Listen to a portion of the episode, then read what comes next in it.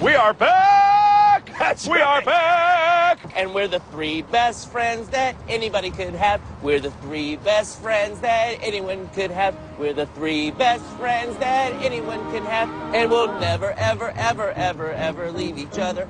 We're the best three friends that anybody could have. I mean, the three best friends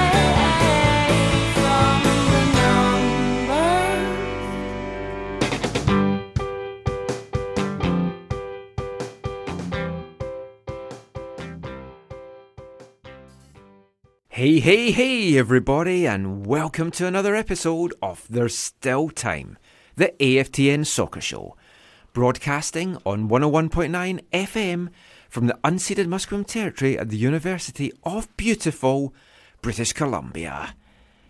I am Michael McColl, I'm Steve Pander. And I'm Zachary Adam Eisenhammer. and it's good to be back. It's been a while. I think June 10th was the last time I've done a show, so I'm going to be a little bit rusty. Not Russell Teibert, but I might be, be rusty in parts. But we'll see how things go. Rusty John. Johnny Russell, is that his nickname? Two good ago? No. no, Hey, No. do not say anything about Johnny Russell. He will be coming up later in the show. Got a chance to speak to him yesterday. Obviously, I'm cock a hoop over that. Um, yeah, it's been a, a strange couple of weeks. Just want to take this opportunity to thank everyone for all the, the nice words and condolences sent for the, the loss of my dog Bailey, Predict to Pooch, as some of you will know him. Had a couple of trips away as well. We we wanted to do a trip after we lost Bailey, kind of just to get away from things, but we wanted to do something that we couldn't have done with, with Bailey. So we decided to go to Alberta because we, we were going to lots of places that he couldn't have, couldn't have done. So it was good. I, I got to see Banff, Lake Louise, the dinosaur park, Drumheller, Oh, yeah. and a wonderful CPL venue. It's a little nice little ground, eh? I liked Spruce Meadows. I know you were there earlier, and before, before. yeah, before it was all from from your video, what you told me, the plans that I'd seen, I was really wanting to, really looking forward to seeing it, and it, and it was great. I I loved it there. The setup's great. Yes, it's an equestrian arena. It's a horse dressage, horse jumping arena. The pitch was a bit of a mess, which from my vantage point for the game on Wednesday, it didn't look too bad. But then when I saw it on TV, I was like, oh, holy shit, yes, you can see all the things. They also had two trucks driving over the pitch before and at half time spraying water or possibly washing the horse manure off it. Um, no one was really 100% sure. I can't think that would have helped it. Not- They were big ideal, trucks. Yeah. Think Zambonis. yeah, I saw your you tweeted Yeah. out a picture, right? I was like, weird. But the- setup was good. You knew things were maybe not going to, to go well for the Whitecaps, even from the warm ups. Andy Rose took a shot that flew over the bar, hit a little boy flush in the face, knocked him over. He hit his head on the ground. He had blood coming from his nose. He was right beside me. And if I hadn't pushed him in the way of the ball, that could have possibly been me that was hit. But credit to the Caps. They picked him up and they invited him into the locker room after the game. oh, that poor child. That's even worse. I'm sure he heard some choice words from Marc Dos Santos and the management team as he went in there, but it, it was The a management team was in the locker room again at, the, a Voyageurs Cup match. Fun, hopefully. but yeah, it, it was a fun trip. If you ever get the chance to get to Spruce Meadows for a game, possibly the next round of the, the Canadian Championship, head along to that. but we're going to talk more about Cavalry on next week's show. Um, yeah, that that was a, a game where you wanted to see could could they compete with the higher level, and fair credit, the Whitecaps did. They got an 0 0 draw on the road. Lucky to get a 0 0 draw on the road, but I'm putting off talking about Saturday's game. The the plus point of my trip was as we on the Saturday night we were staying in Golden in BC. And as we got just to the outskirts of Golden, there was a massive thunderstorm that knocked out the internet in our hotel. So when I got to the hotel, I couldn't watch the Whitecaps game. The internet eventually came back on, and I thought, oh, I'm going to just see the score. I don't want to sit and watch this if it, if it's terrible. Then I saw the score. I haven't seen anything apart from Yordy Reyna's goal on Twitter. I, I haven't even seen the highlights of that game. So to me, that game didn't happen. We won't spoil it for you. It's like, Like it's like Voyagers you with the Cup. Voyageurs Cup. So I haven't seen that game, but I'm, I'm guessing it didn't go well. But Saturday's game against KC, that was the bounce back game. Did the Whitecaps have bounce back ability? LAFC, they hammered KC, they hammered the Caps. They're the best team for me in MLS this season. They're the, the class of 2019 probably means they won't win the, the MLS Cup, but the, right now they're the class of 2019. So for me, heading into this KC game, this was the game where we could really see where the Whitecaps are at. They're playing a team in the West, a team that's around them in the playoff standings. If they're going to make a push, they have to win this game. A draw didn't really help either team, but KC, I'm sure, would have taken the draw. Whitecaps at home had to win it. It was a mark of where they are as a team. And I think after that game, it's not a good mark. Coming out of that defeat yesterday, what, what was your general feelings? This, this team needs help. A lot. A lot of help. I don't know. Is anyone like surprised? Like, I, I, I was. I, I genuinely thought they'd be more competitive against KC than they were. okay, that's fair. Like I You're thought, at home. You don't expect, as we'll hear from Peter Vermes in part two, Yeah. where he talks about the Whitecaps bunkering in at home and how you're not expecting a home team Well, to they were that. they were still shell shocked, I think, from the previous weekend. But They shouldn't be. no, If, if they're going not to at be home, fired up, it's for a home game. Yeah. The first time at home in three weeks after a shellacking on the road. And a wake up call, let's be honest, in Calgary.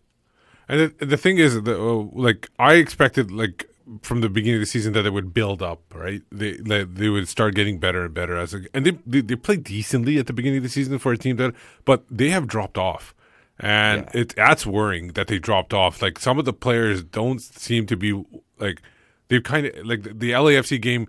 While they said, "Oh, this is just one game, we'll shake it off," it, it's, some of the players seem seems it's affected more than I, I noticed Yeah. one difference was they, they talked a lot about uh, the goats as standing in the league when they lost them. They didn't talk about Sporting standing in the league as much. I think they're just going to hope that just folks' attention gets distracted by, I don't know, the Nations Cup was on this weekend. I'm surprised I haven't been tweeting about that, just to take folks' mind off it. But the thing is, at the end of the game, the fans that were left, and there wasn't a lot of them, because it was a pretty mass exodus, but there was a lot of booze going around. And after the game, JJ Adams had said, When was the last time that there was booze at a Whitecaps home game? And I think earlier this season, there was definitely a home game where there had been booze. No one could remember exactly what game I think it was, was. but I, I think that was against the refereeing. There was Ah, some co- see, co- yeah. the decisions that didn't go the what kept and that was more. Uh, this w- was clearly against the performance of the team.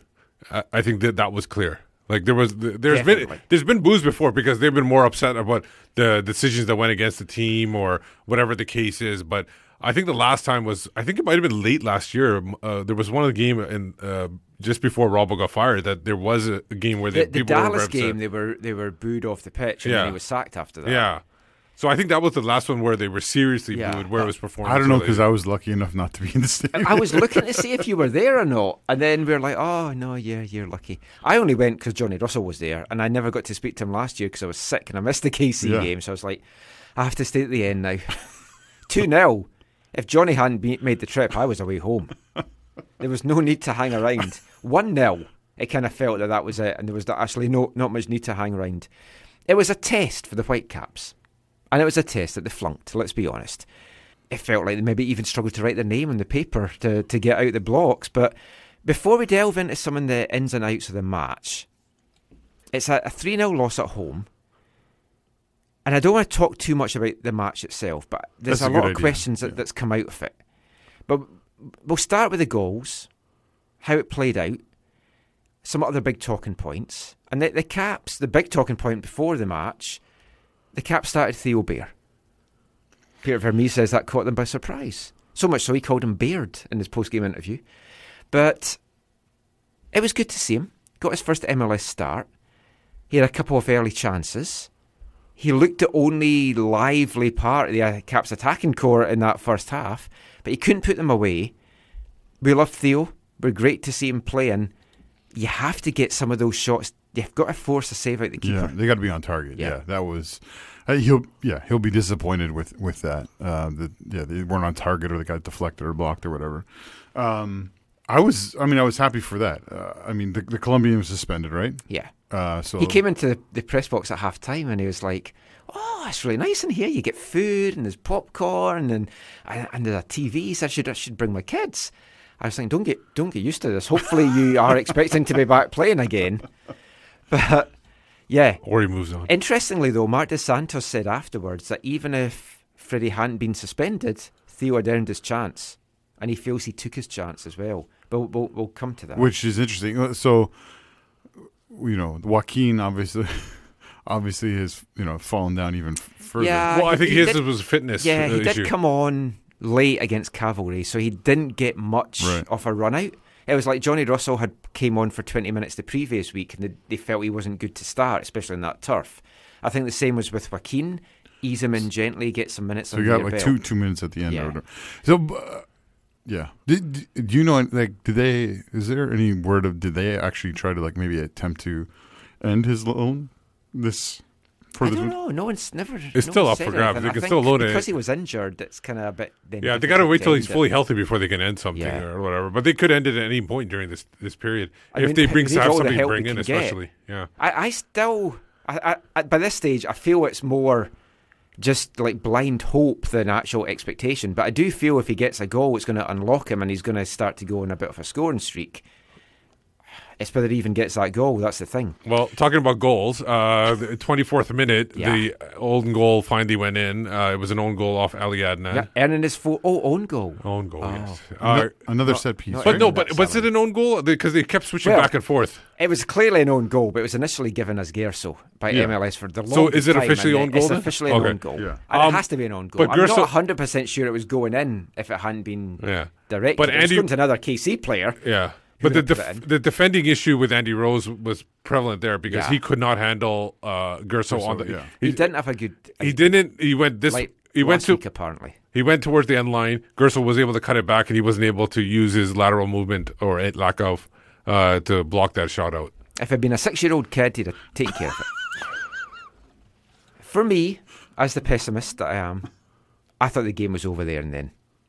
I went and got a coffee, watched some of it on the TV. but then, from nowhere, it, it felt that the Caps started the second half strong. Melia produced a great save, sprawling stop to deny Inbeom Hwang from the free kick. Bair had another chance that was pulled wide, but you have to get that on target. But then KC grabbed their second, Felipe Gutierrez, finished nicely from the edge of the box. Nobody closed in on him. Could no. MacMath maybe have done better? I don't know. But yeah, there was no closing down There at was all. He was nothing. He allowed was- to run into the centre, Yeah. fire home.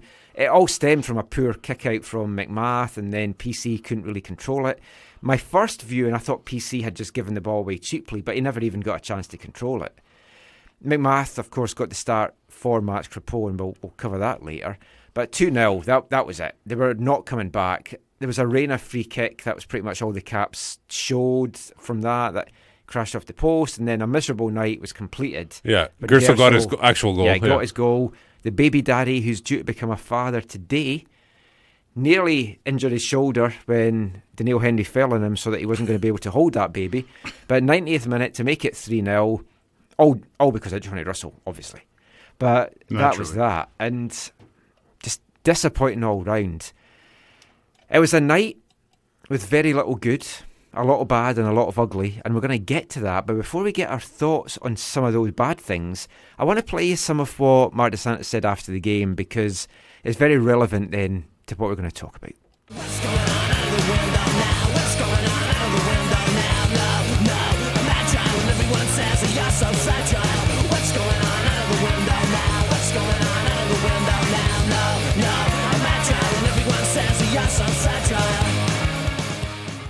This stage right now, we're a little bit fragile. We're in a position that now every time the, the opponent scores, it, it looks uh, heavy, and uh, and we need to grow at that. We we need to have a, a different type of mental toughness, uh, all in and react in a better way. But um, when that happens, it's it's hard. I think that I told the players what I'm going to say now that I have to apologize to uh, to the fans for the first half. I think that's where the game happened. It was very sloppy, lack of intensity, um, lack of willingness, mentally not in the game for a game that had so much importance for us. Then the second half, I thought it was, you know, it became an exaggerated result because uh, we had good chances. Uh, Tim makes a good save. The other one, it's the post. Ali gets in a good uh, area and very dangerous play. Uh, Tio has a shot that comes very close. I think there we deserved the goal, um, but then um, then when we don't score two nothing and and and then the result got a little bit exaggerated. But I think that the first half was key to. Uh, to our performance today, we we didn't deserve to win due to our first half for sure. As you mentioned, some of that fragility comes down to not being able to score. At, at this point, is there anything you can say about it and add to that? Because it just we're trying everything, right? We're trying everything. And today, I think that the the positive of the game was uh, Theo Bair. You know, it was positive to have him there. It was positive uh, to see what he, he tried to bring to the team, uh, and that's great. That's a, a, a positive sign. Uh, but at this point, we're we're we're trying everything to to create, and we're trying everything to to find the best solutions possible, um, and hopefully, we'll we'll be able to grow. It's now nine points out of the playoffs. You said before the game how important this matchup was because of Yeah. the way the two teams were in the standings. Looking at the standings now, what needs to happen to get back into that race? Or is it still even possible to get back into this race? Yeah, we can think about that right now. Uh, and uh, yes, we want to be in like other teams. Uh, five of us in our division are going to stay out of the playoffs. But what I told the guys right now is now we have to think game by game. We have to think about what we want to look like uh, in the future. Uh, we still have the Canadian Championship to play for. We're we still have a lot to play for, uh, and I believe that inside. And I, I'm challenging everybody in our locker room to to show that we have that mental side that we could react to things for sure. Um, and it's not going to be a group that's going to be blaming each other. Uh, it's going to be a group that's going to fight to grow and to to become a better team. At this moment, we have to to grow, thinking about what we want to look like tomorrow. Obviously, much has been made of, say, woes on the scoring side of things, but as of late, the defensive side of things as well has started to fall off, especially after a strong start to the season. What do you think has like been the, the, the cause of your uh, your defensive uh, side of things falling off as of late? Yeah, I think that uh, we have to come back uh, to what we want to look like. Um, some of the because of the pieces we have right now, we're we're changing a lot from the four three three to a three five two. And if you look at the the beginning of the year or in the first twelve games, I would say when we looked more solid defensively, there was habits that were kind of getting into the team, and then after the Gold Cup, um, some guys out of form, guys going to the, the, the can also. Uh, we we had to make changes that brought instability, and I believe that that instability of going from a, a back three to a back four um, is something that we have to avoid. So we we start getting more habits again.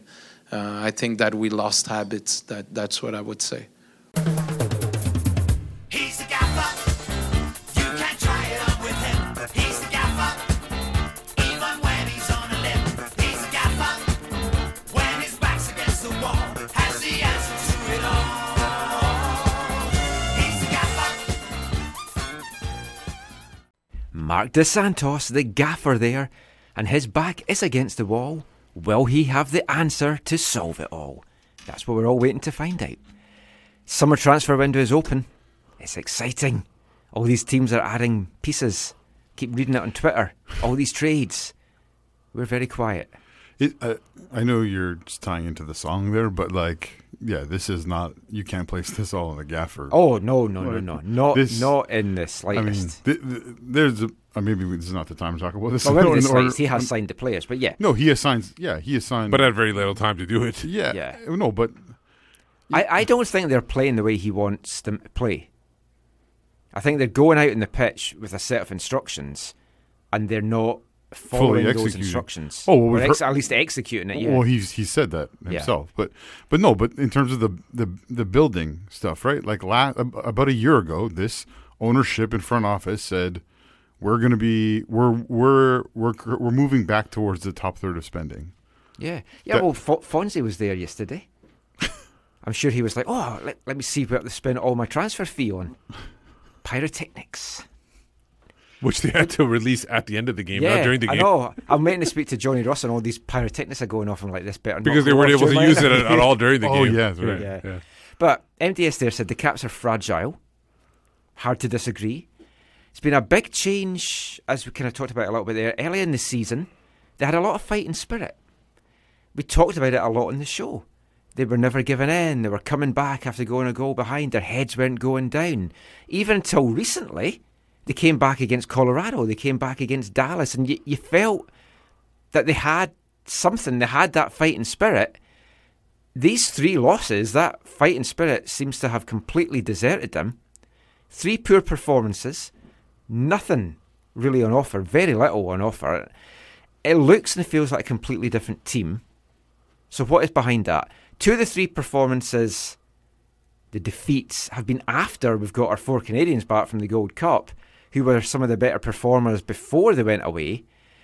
I don't know, did the loss to Haiti somehow psychologically damage them? Are they just tired from playing all that international football? Or is it just the simple fact this team is not competitive? It's not at the races compared to the rest of the Western Conference. Well, it could also be that, the, like, I know uh, the, the the Haiti loss was probably pretty bad for them, but people usually when they when they lose international, they come back and it's it's not the same thing. It doesn't carry over.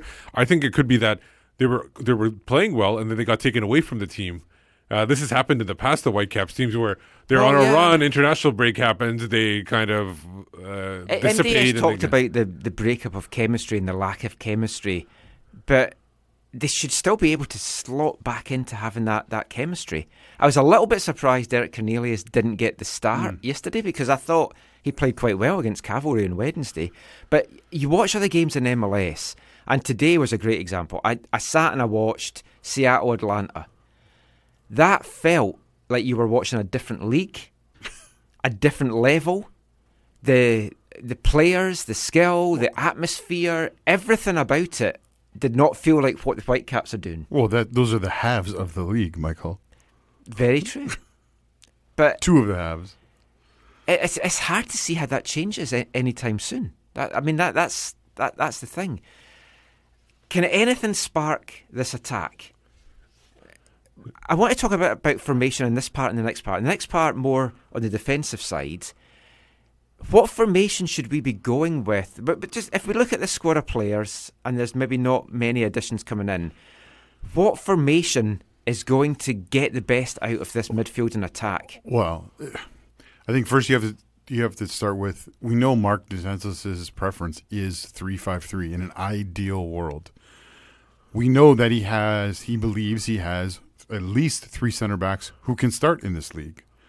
They just spent a lot of money to keep Ali Adnan here permanently, and he is best suited to playing the wide left Yeah. in a five. and you th- saw three, that five, two. yesterday. He Yeah. he was one of the players that had a bit of life about him. yeah, got a goal. Yeah, had one of the better chances. Um, Yeah, that's true. Too. yeah, Uh, he doesn't miss from there. Um, no, so I think that that's what that's what they want to do. He's no Wh- Whether whether or not Rest in peace. that was a bad injury he got today. oh oh in that oh game yeah, ACL. oh He'll blame the turf. Uh, He, f- yeah, Yeah, he kind of twisted. yeah. Um, Anyway, sorry I derailed you there. No, it's okay. So no, I think Mar- I think this is this is what he I think ideally wants to do, and he's trying to accomplish with this group. We, we he's shown at least that he's not crazy rigid or anything because he's played other ways. Yeah. uh, which is which he's is talked nice. that basically his two formations are going to be four two three one or three five two. yeah, I'm not sure either of them suit the players we have to get some creativity going. No, they need. So they- then it's down to the players. You have I- to get I- creativity. I, I don't think formation is an issue. I don't think Dos Santos is the issue. I think the they need just need better talent. Yes. Folk will say They need though, to that he infuse has some talent the, and some the creativity. players in. And Jay, Jay Duke tweeted at me during the week to say, people like me often say the coach just puts the team on the pitch. He can't put the ball in the net. But we've talked about this for multiple years. Different coaches.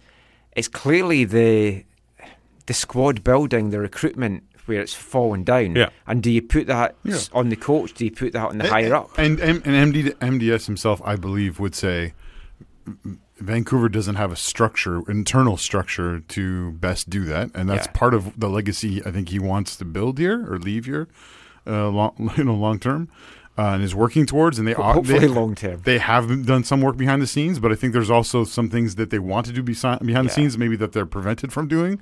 Um, so that that's that's a part of it. That's a part we don't see and definitely don't hear a lot about. Well, do you continue with Theo Bair after his performance on Saturday, or does Freddie get straight back in on, on Wednesday against New England? No, I think you put Freddie in on Wednesday because the, uh, you need the veteran in in the away match. Like you need the veteran presence in the away match because it's a different setup and everything. Um, and then bring Theo Bair for the next game at home. So I think you need to rotate a little bit there because you don't want to uh, stretch uh, Theo Bair too much as I, w- well. I would um, probably say the exact opposite. I think you put Theo Bair show show hey you did well, and you can you're, you're, gonna- he's going to run and less don't- pressure on him on the road. Yeah, maybe. Yeah, exactly. So you you did well. They're on the road, so play the play the younger player. Then you come home, you play the proven player that some people may are maybe there to watch or whatever. leading scorer. I just prefer to see Theo. Although uh, if you take his penalties out, it's just two goals. Yeah, yeah. If I got to go to the game, I'd rather see Theo Bair on the Yeah, pitch. I That's all. That's well. all- you you and I would, but Yeah. I mean, that, that's before the game started. I said all I really want from tonight's game is Theo Bair to get a goal. It would have just been fantastic. he did everything short of getting the goal. Well, we've talked about the Caps' offensive woes all season. That's far, though, from being the only problem now. There's also the defence. It's become a bit of a shambles, and we're going to chat about that after this. Hi, I'm Marc Dos Santos, and you're listening to the AFTN Soccer Show.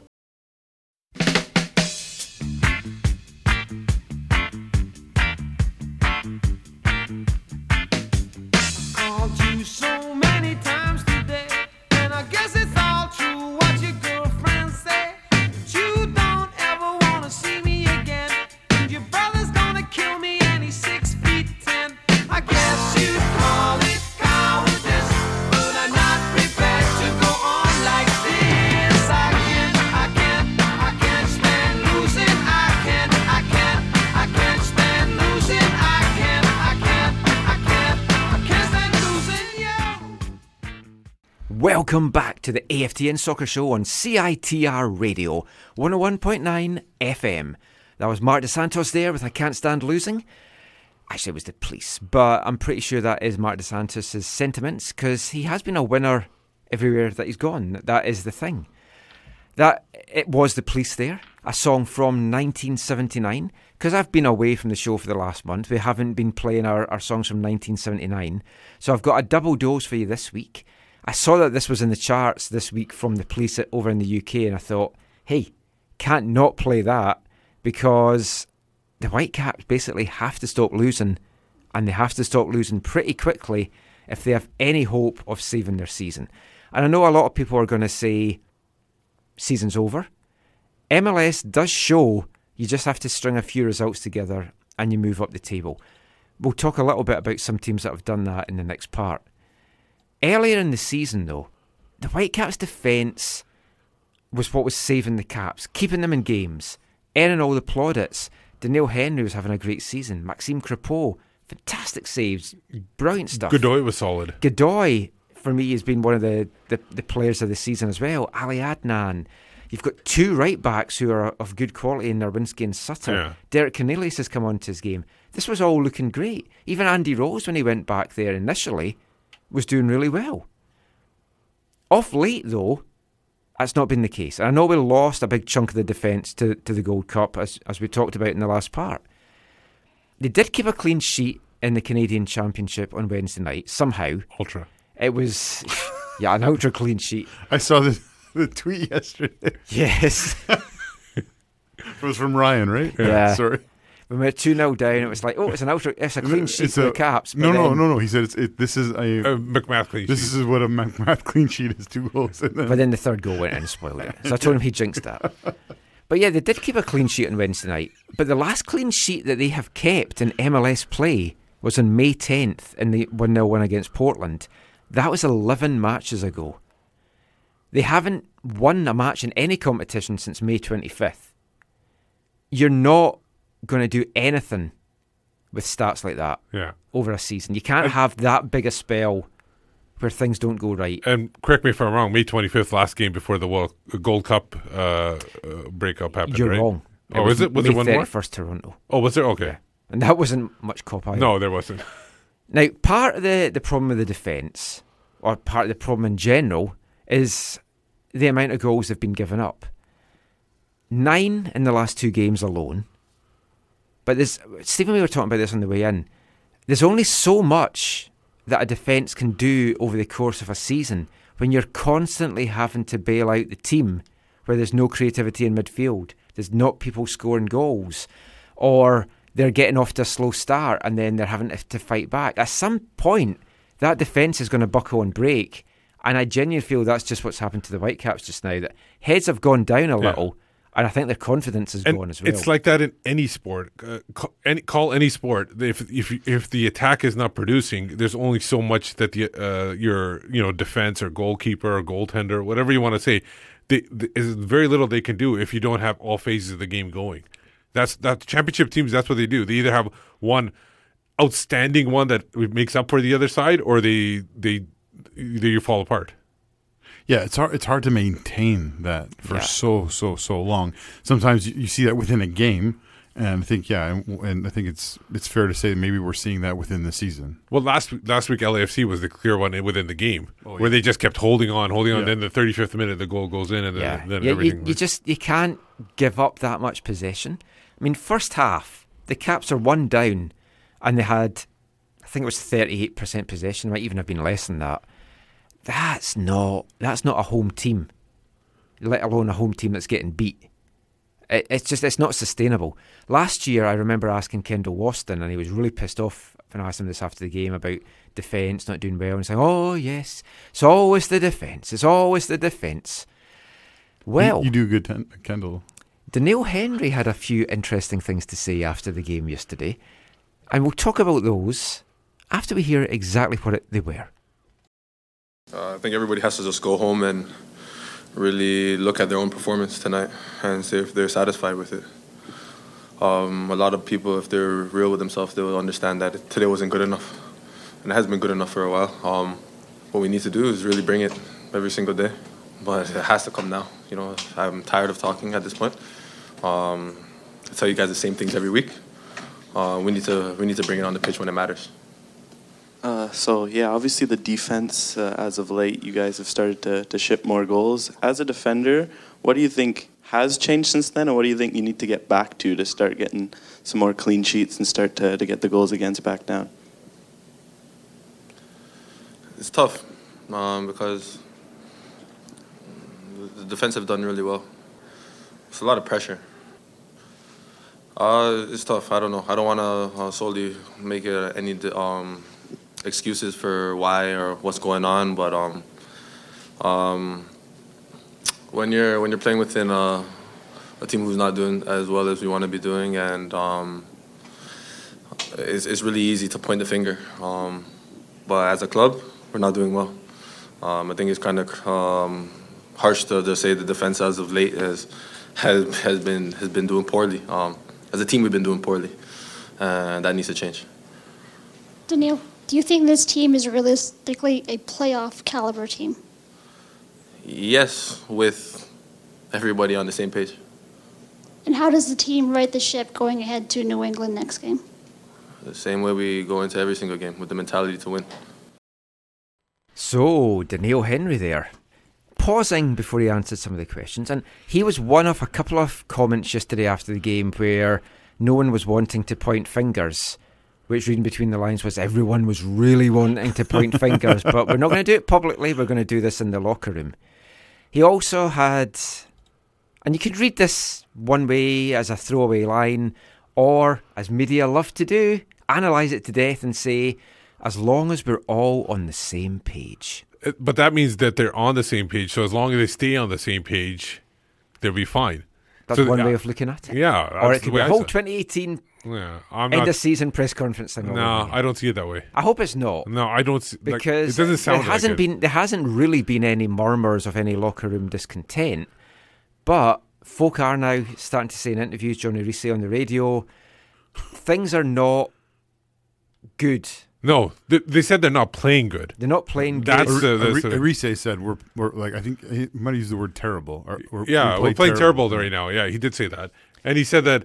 Uh, the one thing he did say is that if we were in Europe, we'd be fighting for relegation, Relegation, yeah. where we would have to like play playing Oh for yeah, our lives to- and that, everything. that's the thing about MLS. Folk get too comfortable. It's like, okay, we're having a bad season. It's Ah, funny. There was a- folk. I think you got you got uh, cert, like ownership and uh, management that get comfortable Yeah. because the, and Yes. this is the lack of relegation gives them. Uh, a green light to spend less, basically in MLS, Yeah. and I'm not just talking about the Whitecaps. No, there's other yeah. there's other clubs that don't spend very much because there's no relegation because they know The they're going to get pressure's that not there. the paychecks coming in uh, from uh, what Zach likes to say called some. And with parity and all the crap that goes with it, it's quite easy to turn a, a bad season to a good one. There was another wee Scottishman on the radio yesterday who quite agreed with you in terms of the positive side of the pressure that comes with relegation. Call, call We should Miller. get Colin on the show. Actually, that would be a, a fun chat. I think He lives in the valley. for this defence, and I, I mean, it, it's clear the defence has shouldered a lot of the responsibility and kept the Caps afloat for a lot of this year. And they, uh, there's no way they're not going to go home at some point and be pissed off that the midfield and the attackers are kind of letting them down, and they they buckle. For a, a defensive point of view, what is the best defence for this team? Is it four at the back with holding two, three at the back with your wing backs going back and forward, or a flat five and maybe not pushing your wing your your wingers? I think so if you have three at the back where they're actual proper center backs and not a holding midfielder or a midfielder being pushed into that role, you're fine. And you need, you also need that one. Like for me, a three at the back with a resade, it doesn't work for me. I need, I think you need a more uh, ball winning player in, the, in front of those guys it- to protect. what- the it- destroyer. it Yeah. Reece a does- a destroyer Yes. that a destroyer that can actually put, but the destroyer Yeah. that could push the ball forward as well. If Erice does what he does at his best. a really bet- a better version of Gershon Koffie. more consistent. I like Gershon Koffie, but better version. Uh, but yeah, if Erice does his job well, Yes. it's not a dynamic position that he's been asked to play. Yes. We need someone beside him that can be uh, dynamic. Here's where I think the problem is. I think the the three five two is is good for the defenders they have and for the left winger they have. I don't think it it works with like you guys said the midfielders they have and the attackers they have and probably also the right the right side of that five. Yeah, that a winger that can tear defenses a new one has to get addressed in this window. Yeah, a wing back or a winger. Yeah. Andy Rose got a lot of criticism. We talked about it on on From on the child's show. family or Very possibly, definitely the child. One thing I will say about him though, when they made the switch yesterday and he was no longer like in the three because they kind of went to a flat back four, he was chasing balls down and everything that went to Melia. He was the only one that was actually running t- towards the goal to force him to pick up. Of He the midfielders, you're yeah, yeah. or, or or strikers like No, some of them Bair had given up. Bair Bair was hitting. By, by that point, he'd kind of He probably slowed down a little bit. The last ten minutes of the game, Rose was the guy that was doing that. And and one other thing I want to ask, Inbeom Hwang, again, was ineffective for me yesterday. He Except for has the free not kick. lived up. Fr- except for the free kick, Well, yeah. He hasn't lived up to I feel what he was sold to us as being. And if that's the best he can be, and he was linked with German clubs, he would have struggled in Germany, or would have had better players around him, and then his game would have Even come at, on. even at Haas Foul, he would have had better players in the second Bundesliga. But he, in my opinion, but he, um, yeah, he has been ineffectual. He did contribute to the social media team, so they could use a, a photo of his face to tweet out their their mood or whatever because he was like posing like uh, Oh, I never saw that. Thankfully. big contribution. Yeah. Now, that that's what we think of the Whitecaps. We've all read social media, newspapers, and heard on the radio what everyone here thinks What's of a it. newspaper? As the Scottish poet Robert Burns famously wrote, oh, O wad some power the gifty gie us to see ourselves as others see us. Here's how KC saw us.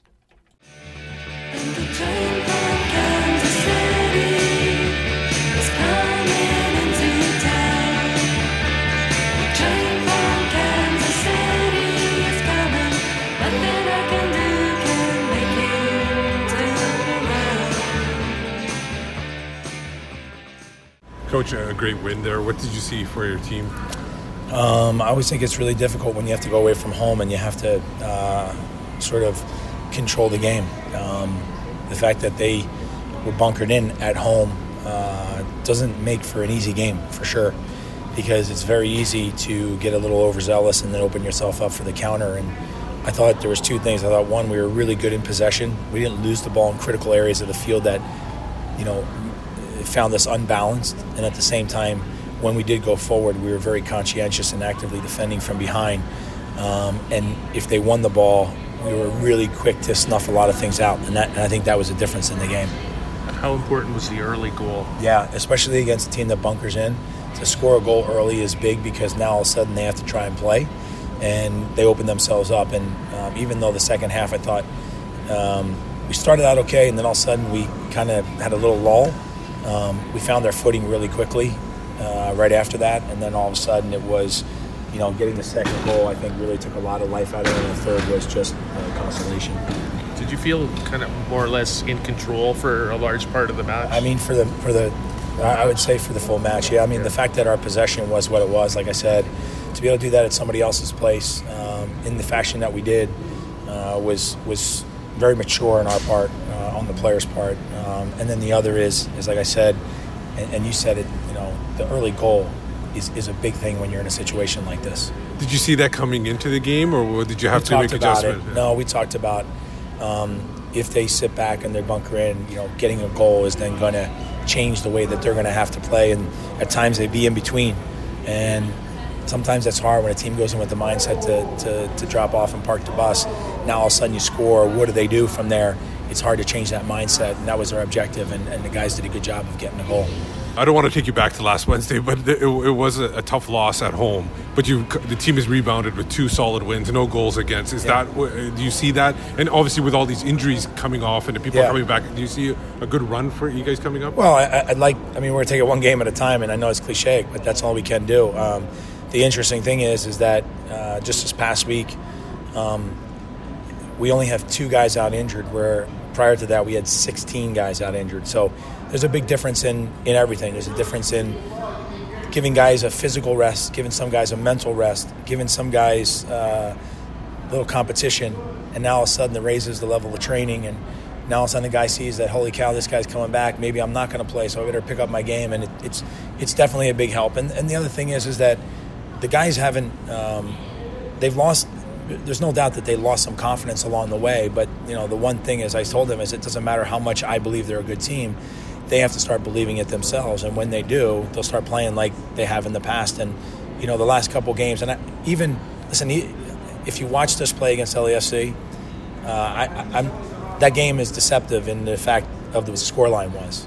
When you when you look at the game and the flow of the game, um, we were actually really good, and, and we're still struggling with a lot of players not being on the field. So, um, and then prior to that, we had four games on the road, which we uh, tied two, won one, and lost and lost one. So, we were uh, we're, we're kind of making some some good steps at the moment. Obviously, it's transfer season. A lot of people talking about you guys are coming back. Like like you said, so many people coming Yeah, back. our Do you feel transfer like- our is- transfer window is our players come back, from, back from injury. injury, Yeah, yeah. I mean, you- you we'll, see we'll be active. Yeah. We'll be active a little bit um, for sure. Um, and then I think we'll also maybe be internally active in the league, possibly as well. Uh, You know, all those things have to always work out, but I think uh, we're going to try for sure. Although it's relatively early, what does it mean to you to go up ahead of Vancouver in the standings at this point?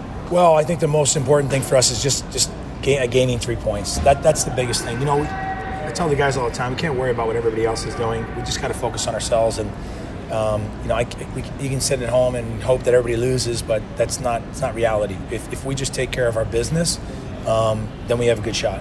Yeah. So, what was your take on Vancouver, given that uh, Montero was out and they didn't seem to be able to mount much of an attack? Look, I think Reyna's always a he's always a handful. The guy is uh, he works hard. He's very fast. He's he, he can be deceptive and elusive in the game. Um, and we were you know we had a lot of discussion about him.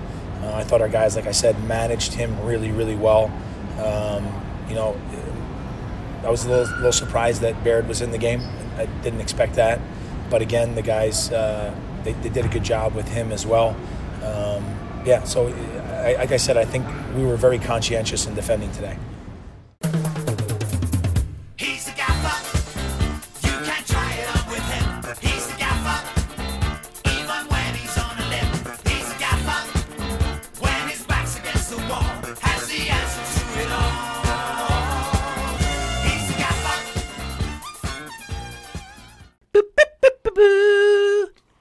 Haven't played that song for a while, so we've played it twice tonight. Now, that was Peter Vermes, Sporting Kansas City head coach. Who loves bunkering in, or talking about bunkering Yes. Several times there he, he Yeah, talked he said about it the. Whitecaps bunkering in.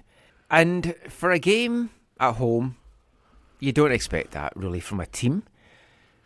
Especially when at the start of the season we were sold you have to attack at home, you have to entertain at Yeah, home. and, and the thing that surprised me was when he said, and when I asked him, like, did you expect this, or did you have to make an in-game adjustment? He goes, he expected it, which I didn't see before in previous games, where Vancouver was bunkering Th- th- in. There's been a maybe, few pretty boring well, maybe against LA, recently. maybe against LAFC and like the, some of the bigger teams. Maybe he, they expected it because of that. I'm not sure. I don't know. It, it it just feels like a team that knows they can't compete if they go head to head and take the game to teams. So that's what they're doing. But is this not exactly what Carl Robinson was criticised for? Yes. Marc Dos Santos has a lot of goodwill because he's the new coach.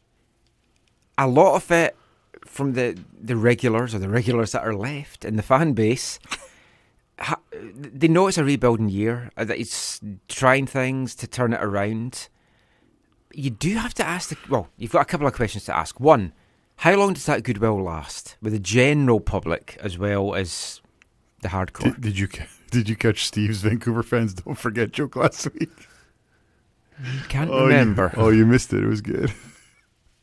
I mean, Um, how, how long does that goodwill last? Uh, no, okay.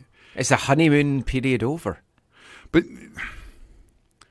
uh, probably for most people, I think. But uh, here's the thing: like you, you can change the coach, but it, it it's not a changing of the the club's approach, the overall club approach, which has been the the problem s- Yeah. since the beginning. And if people say now, oh, well, you're not spending money, they'll say, look, we just signed Ali Adnan, the most expensive left back in MLS history.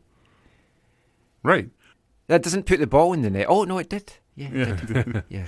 but no, and yeah, I think he's I think he's wearing his age on his jersey. I think he's fifty three, um, or thirty five, one or the other. Um, so, no, they, but the, I, I, we talked about this last week, Michael, and we won't know more clearly uh, without someone opening up to us, or Yeah. maybe in September.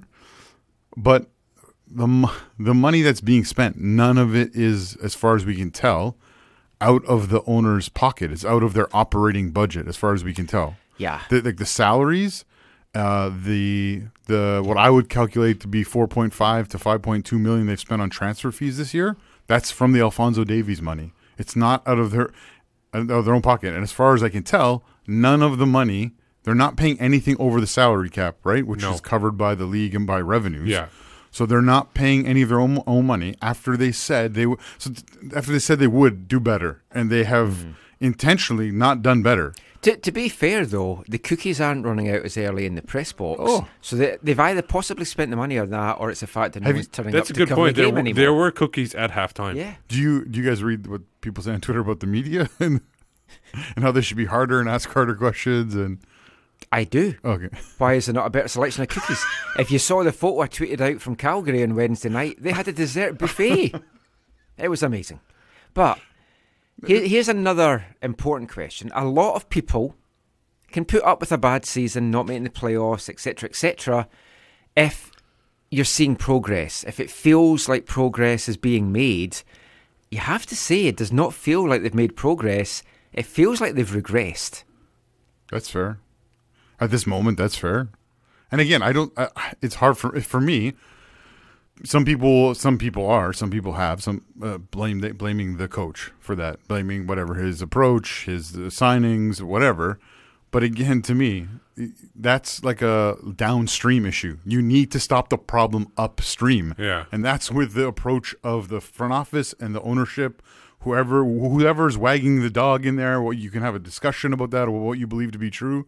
But that's where the problems Mm-hmm. at this football club lie, and until they're addressed, think expect more Yeah, of the same. nothing's gonna change. Expect more like this, or expect uh, the only thing that'll happen, which we've seen over the, the, this last six years or whatever, is players playing above themselves and them having a good a good little run. Yeah. Yeah. but it won't be because the players are, are better. It'll be because What- they have a great time where they come together and they play above themselves. When it comes to the regression, for me, it's the lack of depth on this uh, overall thing. Like some of the players that are starting regularly for the Whitecaps should be bench players or would be bench players for other teams. Yeah. they don't have enough competent starters. Like I, I feel you need eight solid starters, and they don't have that. Like eight, like eight solid starters, and then you kind of the other three positions are kind of people that can rotate in and out and in and out. Like at least that's a minimum eight starters, and I don't think they even have that eight co- competent starters in MLS. It's three straight losses now for the Whitecaps. They're winless in six. They've had just one victory in their last 10 matches in all competitions. Talked that they haven't actually won a game since May 25th, it was. The rock bottom now of the West, nine points off the playoff places. What's the answer? Is there one for this year? Do we have to write it off as a rebuild year, simply accept failure? Is it too early to write it off? Because despite how they're playing, you see what runs like San Jose has done and it's put them up the table. But it certainly feels that from things that MDS said yesterday and before and other chats we've had with him, he hasn't explicitly said this, but I'm feeling that right now all the Whitecaps' eggs, what's left of them, are being put in the Canadian Championship basket. If they win that Canadian Championship, they lift the Voyageurs Cup, that's some success, that's some progress. What's your thoughts on that? Would that placate you? Would that placate the fans? How much stock do you put in the Voyageurs Cup over the playoffs? For me, it's equal stock right now. I, I, I, I like the MLS and the Voyageurs Cup is the same thing for me. Like if- you success in one is equal to success in the other, because you're lifting trophy, it's getting you to another level. Like it's Canadian Championship, it is. So, but. I at, the, I at this point don't have that much confidence in them in the Voyageurs Cup. Like I- I- they maybe might be able to get by Calvary, but then they got to play tr- Montreal, who's having a good Yeah. year. Uh, uh, I we don't know I- how. I fancy Cavalry to score Yeah. in the second leg. And then it's what we do and when they score. And then I, I Montreal obviously you, you have to face them, and Mon- who knows what Montreal will put out in the maybe maybe you get by them because they play a lesser team, uh, do, do what they did before. But then you got to face Toronto, and Toronto is going to be a tough opponent. Yeah, Steve, I don't, I, I don't disagree with you, but I think for most people in the in the Vancouver public, don't see the Voyageurs Cup winning. Oh, I know, but that- that was for me. Yeah, no, My- yeah, that's yeah. for me. I don't- So I'm I, speaking I, for so I think the that's where the public are going to put more stock in the playoffs. Yeah, totally. Yeah. So that's where the problem lies for for Yeah. if, for if that's MDS's I mean- approach. But but I don't. I, I agree with Steve. I don't. I don't see Vancouver at this moment being successful in what would be five more games in the Voyageurs Cup. Yeah. and winning three rounds. Because of Marc Dos Santos was talking about 15 games coming up over the next two months. He's planning on a long run in the Voyageurs Which is fine Cup. for him to say that. Yeah, Like, you- you I want him to be ambitious, Don't yeah. see that, and like for me, there's no point getting to the MLS playoffs and losing the first game. You have to be have a competitive team for the playoffs. If you're not going to be competitive, Canadian Championship for me is the biggest thing that the Whitecaps are going to win. And remember, the MLS playoffs this year are not uh, in the favor of, of the of the lower ranked teams. I know. Although we're not very good at home, so maybe that doesn't actually matter. So I, I tweeted out that question on Twitter last night. Would you be happy if the Whitecaps won the Canadian Championships but didn't make the playoffs? So going to go through some of the responses. We got a lot, so I'll rattle through them. You guys can join in as well. Can I read some? Yeah. Oh, sweet. Tim Altman at Proggy01. It would help, but not by much, because we probably won't do much in the Champions League either with the squad that we have. Blake Price, TSN. Ooh, that's famous guy. Uh, boy, that's optimistic at this point too, though, isn't it? TFC might uh, might be finding its way now. At Chris Harrop GK, I'm okay with it. Hard to see us getting past the first round in playoffs anyway, but continental football is a must for me. Jared 1886. Kind of funny considering we drew 0 0 to Calgary with arguably our strongest lineup available. I still think we beat them 3 0 on the return leg though. Uh, we'll see at Cast W one two three when you've got when they've only got one one Voyageurs Cup. It should be an expectation of employment that that point is to win, not pick and choose the easier games. At Arna Selvison, I'd be fine with it because right now I see us making neither. Derek Manchester at Kerrod Top. I'd be shocked if they finished the season better than their expansion year 28 points. Yeah. At Angus Walker, uh, who asked a very good question during the game. Uh, uh, for me, the Canadian Championship is the top priority every season, more than MLS Cup, and definitely more than just getting into the playoffs. Playoffs mean nothing. I know you have been, you have to be in it to win it, but just making the playoffs is no more of an accomplishment than coming second. The Canadian Championship is our entry to the CCL. MLS Cup isn't. Canadian Championship is like promotion. MLS Cup is like the end of the line. At No Good Boyo, if you're going to eat excrement, might as well have some garnish. Oh, I thought we were going to get to swear there. Sean Kawakami. Honestly, I hate the playoffs. As has been said ad nauseum, playoffs take meaning away from each game of the season. At a big country footy. Good luck. TFC just woke up. Two ten players added to, and all the DPs back fit. They beat Montreal away, and now they're going to going on a run. Vancouver needs to prioritize getting ownership that is committed to competing. Robert Logan, who's at 12 Chester 68, just fine since the game with the game with the Tigres or the Tigers was the best played game of Caps MLS era, and this MLS season is lost. Robin Bristol says, Right now, I'm less worried about results than I am about seeing progress in the team. The club needs to be see signings in this transfer window and the Christmas transfer window that will really impact the team. Ownership, good faith, in exchange for fan patience. And finally, Laurie uh, Birdsall. I think the playoffs may have left the building last night. I just want to see progress. Canadian Championship would likely be some progress. There's a few other tweets as well. Haven't got time to go through all of them, but thank you for everyone that, that sent them. But a lot of people were saying last night they were giving up their season tickets. Guy that copied me and sent it to the Whitecaps said he had five since 2011. He's not renewing, and I had a few other folk that said they've had them since 2011, and that they're not renewing because they feel they've not delivered on the promises that were made this off season. A lot of questions as well about where the Fonzie money's gone. We'll chat a lot more about that in the coming weeks. We've got New England coming up on Wednesday, San Jose on Saturday. We'll talk a little bit about that and some MLS stuff after the break. Hi, I'm Jake Nowinski, and you're listening to the AFTN Soccer Show.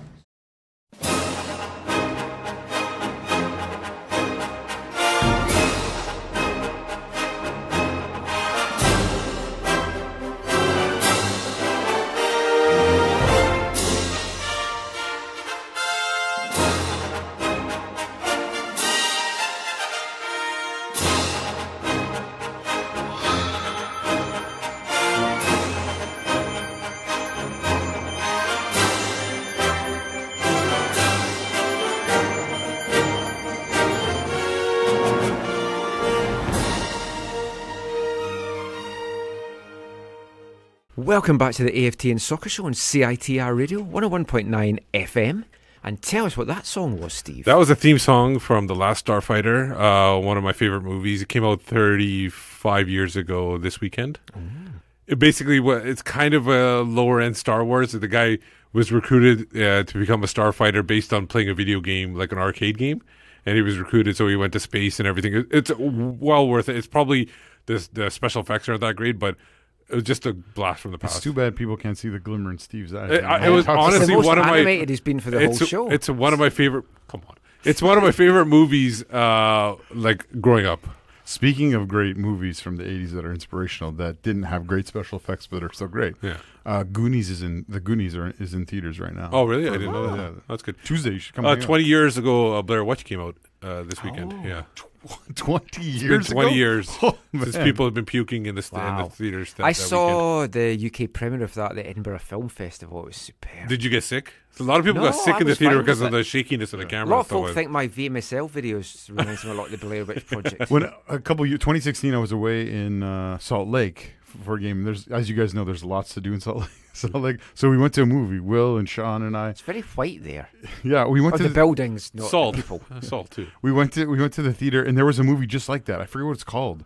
And it was like a movie where they strapped the, the camera to the guy's chest, and Oh, yeah. it's a whole movie oh, like that. yeah, I've, I've done some And- like and. I was just Is it like- Run Harry Run or something like that? I forget, but I was just like, I, I turned to them about It was half all an in, hour. It was all in first for- person. yeah, all it was like a video game basically. Yeah, yeah. and I turned to them about thirty minutes, and I was like, guys, I, I gotta leave. I gotta leave. Like I'm. They should do a pulled off at half time like that. But we're going to talk a, tiny little bit more uh, about the Whitecaps in this part, then we'll get into general MLS. So there's two tough games coming up for the Whitecaps. Travel to New England on Wednesday night for, for a game on Wednesday night. New England now under Bruce Arena, unbeaten in eight games, I think it is. Then San Jose, who's hit some form as well, coming to BC Place on Saturday. That Earthquakes game is definitely must-win territory now. I No think they're ifs both and no must win. You kept to see at this point both. I can't see us getting much from New England. Even if we get a point there, I think I'd be really happy from that. And I think you'll see a weaker lineup. Okay, must result. They're all must results now. I say weaker lineup. I don't even know what a weak lineup is anymore. So Yeah, I don't fancy them getting anything from Bruce Arena's New England. But I don't think the San Jose game is going to be a gimme in any No, any way, oh, shape, or form. no, I I'd fancy the Quakes at this point. What's your predictions for these games then? Let's just get that out of the way. I'll say a loss in New England, and I'll say they bounce back with a win against San Jose. Hmm. I'm gonna. You got to hedge against the bets. They can't be losing every game or drawing every. They got to get a pick up a win here and there. You don't remember 2011? No, I don't. I, I agree. I don't. Th- I, I see New England winning for sure, and I see I see a draw at best against San Jose. I'm saying 3 0 to New England. And They're not that good. 2 1 or 3 1 to San Jose. Yeah, I think two 0 New England, and I think like one one or two one.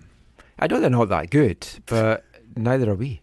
I know that, but I'm just saying you guys are like giving or every opponent just like is like a superstar team now. I'm just being pessimistic now, so if we get anything, I'm pleasantly surprised and it actually makes my night. But it looks bleak for the Whitecaps in MLS, we've got to say that. They're rock bottom of the West, as we talked about after this weekend's matches. Their loss, Colorado's draw against Portland, saw them come into last place. Only Columbus and Cincinnati are worse. We do have to play the pair of them in August, so that could give us six points. But Cincinnati has a game in hand, so they could Yeah, be level. and on. they're on a two-game Yeah. winning streak as well. It's bad for the Ohio teams. It's not so much Ohio over everything as everyone over Ohio. I thought it was Ohio versus everyone. I. It's, it's a wrestling thing anyway. Yeah. Whitecaps have four wins this season. That's the lowest in all of MLS. Nine defeats and eight draws, which is the highest in all of MLS. 22 goals for, the third lowest in MLS, with only the two Ohio sides worse than us. 34 against, and there's four teams worse than us there, so not looking great. Teams are starting to make runs now where we're slumping. Minnesota sit fourth after Mason Toye made it four goals in four games to give them a 1 0 win over Dallas. Four straight wins now for Mini after three straight losses. So it's doable. We've got three straight losses. We could get four straight wins now. San Jose are fifth. They've had a tremendous turnaround of late. One loss in the last nine. Six of those are wins, just two losses in the last 14. Yesterday's visitors, Kansas City, made it back to back wins. They're sitting ninth, four points off the playoff places, but with a game in hand. Now the thing is with all three of those teams, they're teams that don't spend that much. Hmm. They're not over. They're not like one of the top spending Oh. teams, but they spend smartly and they spend on the appropriate positions, and then they Minnesota's kind of made a good addition Yeah. that's now scoring Bo- for them. And Boxy scored while you were away. yeah. See, everyone can score. Take note, Whitecaps. Kansas City had a really bad start to the year. Peter, Ver- Peter Vermes said they've had 16 players out injured Yeah. at various points of the season. And I mean, they- that can kill any team. They had Champions League too. To, to be Yeah. So I mean, it, it's not been good. They're all pretty much back healthy now. and So Erik Hurtado's coming back, so Yeah. that's fine too. Look out! hard not to see KC pushing on now i- in the second half of the season. That's a team you expect are are going to be in the playoffs every year anyway. One of the guys that's returning from injury, good friend of mine now, friend of the show, Johnny Russell. Long time listeners to the show might know I'm a bit of an admirer of Johnny. We managed to get the restraining order put on hold for after the game yesterday. Caught up with Johnny after his two minutes on the pitch. A fact that you'll hear during the interview. Benny Feilhaber came out and went, What are you talking to him for? He only played two minutes. Here's Johnny Russell.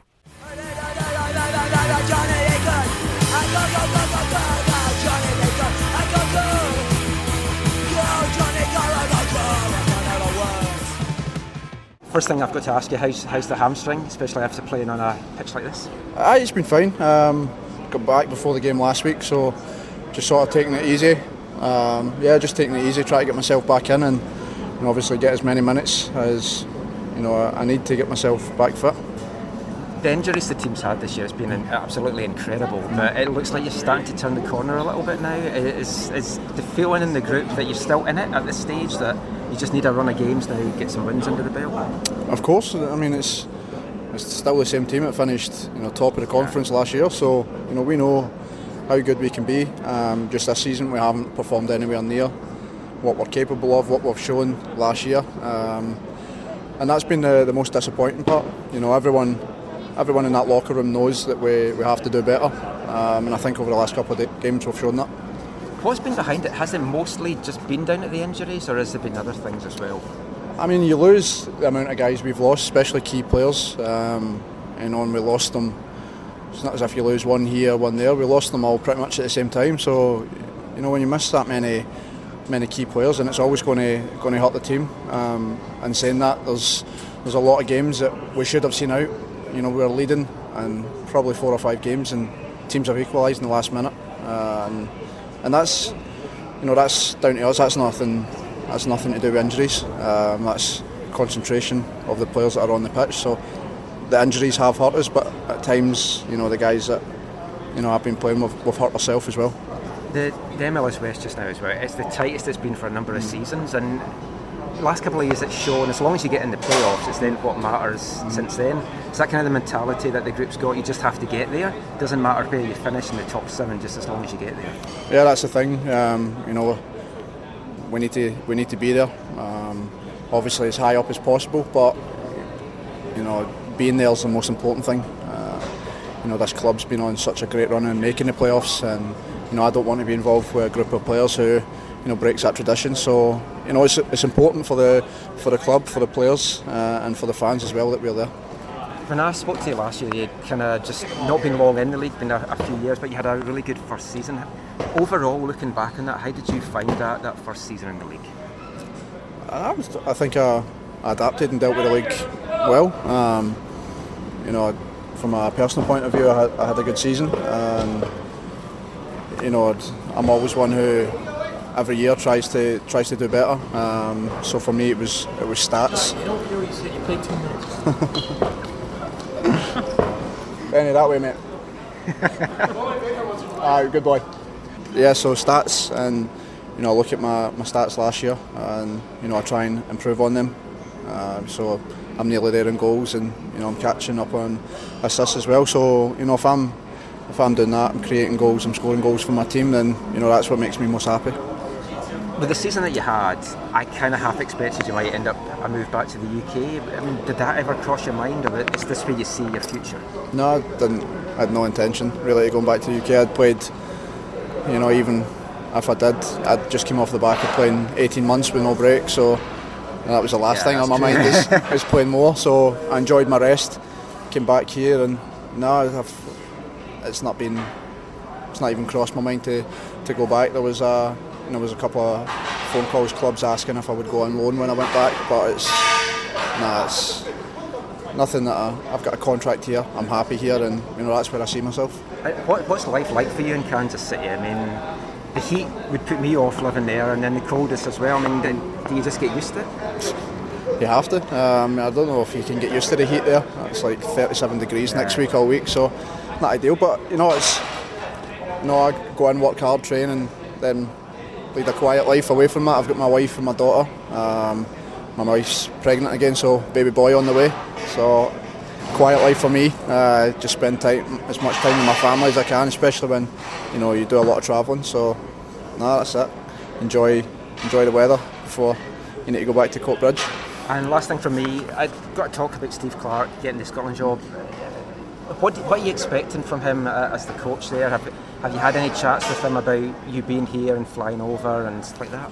Um, no, obviously I, I was in his last squad and you know I went I went over injured. Uh, you know I was struggling with my calf a little bit and you know, he was great. Gave me the time to get ready and then obviously you know let, gave me another cap in the the Belgium game. So that's when a new manager comes in, you never know what your place is going to be like. You never take it for granted anyway, but especially under a new manager. Uh, so to get the call and no, he's, he's a quiet guy, but the chats that I did, did have with him are always positive, and you just have to see what he done with his Kilmarnock team. Yeah. You know how how good um, he made them, and you know punching well above their weight, and you know I'm sure he can get us back to doing that as well. Thanks so much, man. Thank you. Cheers. Appreciate Good luck for the rest of the season.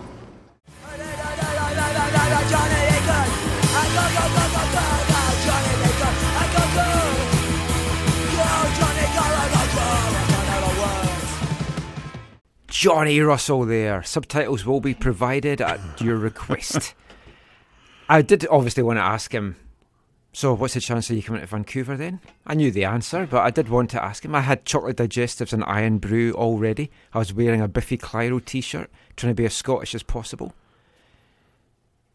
Even didn't spend any money yesterday just to try and be even more Scottish. But yeah, it was nice to talk to, to Johnny, and Steve was nice Oh, yeah. enough to take a, a photograph. Took a picture, asked people to caption the photographs. So I'll read some of those out here. Uh, Returo, that Returo guy goes, I, Johnny, take the Michael. If only. Yeah, yeah. Arne said the same thing. Yeah. So was that a marriage proposal? Um, Anna said, uh, "You really asking if I'd ever consider playing for Vancouver?" Um, uh, ad, uh, shoot, I can't even see his name. Uh, ad vicinity, maybe. Uh, take the your choc- chocolate digestive with you when you walk away. Uh, Chileo thoughts that uh, you didn't earn a chocolate digestive, maybe because of the minutes he played. Um, Ryan McLeod, uh, unintelligible Scottish slang. Um, yep. At Leonard Dummy, uh, now this is I don't understand this term. This might be from England. Not a Love Island fan, uh, honest, but that Curtis needs a kick in the balls. Mari wants to pump him, and he's ducking about we some posh bird called Francesca who is midden. Think he's scared of the beard, punching you big daft. I don't know what that means. You, you there's obviously a, there's a word it. missing at the end after death. Yeah. Uh, probably prick, I guess, I'm assuming. Uh, Michael, I'm flattered, but you're, you would have to remember that restraining order. That was from Spencer J. Larson. Yeah, it is back on again now. Uh, at Fully Aroused says, uh, Tis a fine mo- moon, lick, nick, to nick, ook I, a moose is loose about the hoose.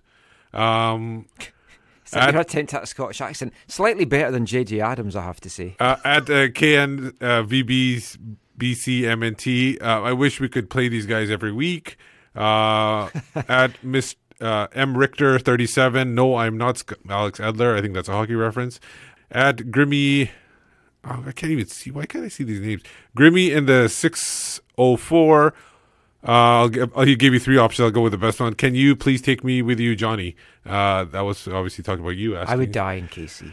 At Hallis uh, triple seven. Hey, I'm Scottish. You're Scottish. We should hang out. Uh, cast W. That was basically what I was aiming for. Seriously, that's the team they out. And no name uh, underscore actual. How about this Vancouver weather? Want to stay? Did you get Gideon's in there? Oh, Gideon's. I missed Gideon's. Uh, let me go back there. It must have been not that good. I was About, about Zlatan. He's like, I asked for Zlatan security. Oh, okay. but, but but here we are anyway, Michael. He is a good player, and it's good that he's coming back. I was concerned. I was speaking to the KC guys before they came out, and I was like, I don't think you should play him just because of our turf. Nothing to do with the fact that he was going to destroy the team, but I was worried that our turf was going to do his hamstring. It's not a good pitch to come back after just playing 20 minutes on, but he, he got a good two minutes. He set up a goal. He got a second assist, which I He's- thought was generous. He's like their Joaquin Ardaiz, yes. Yeah.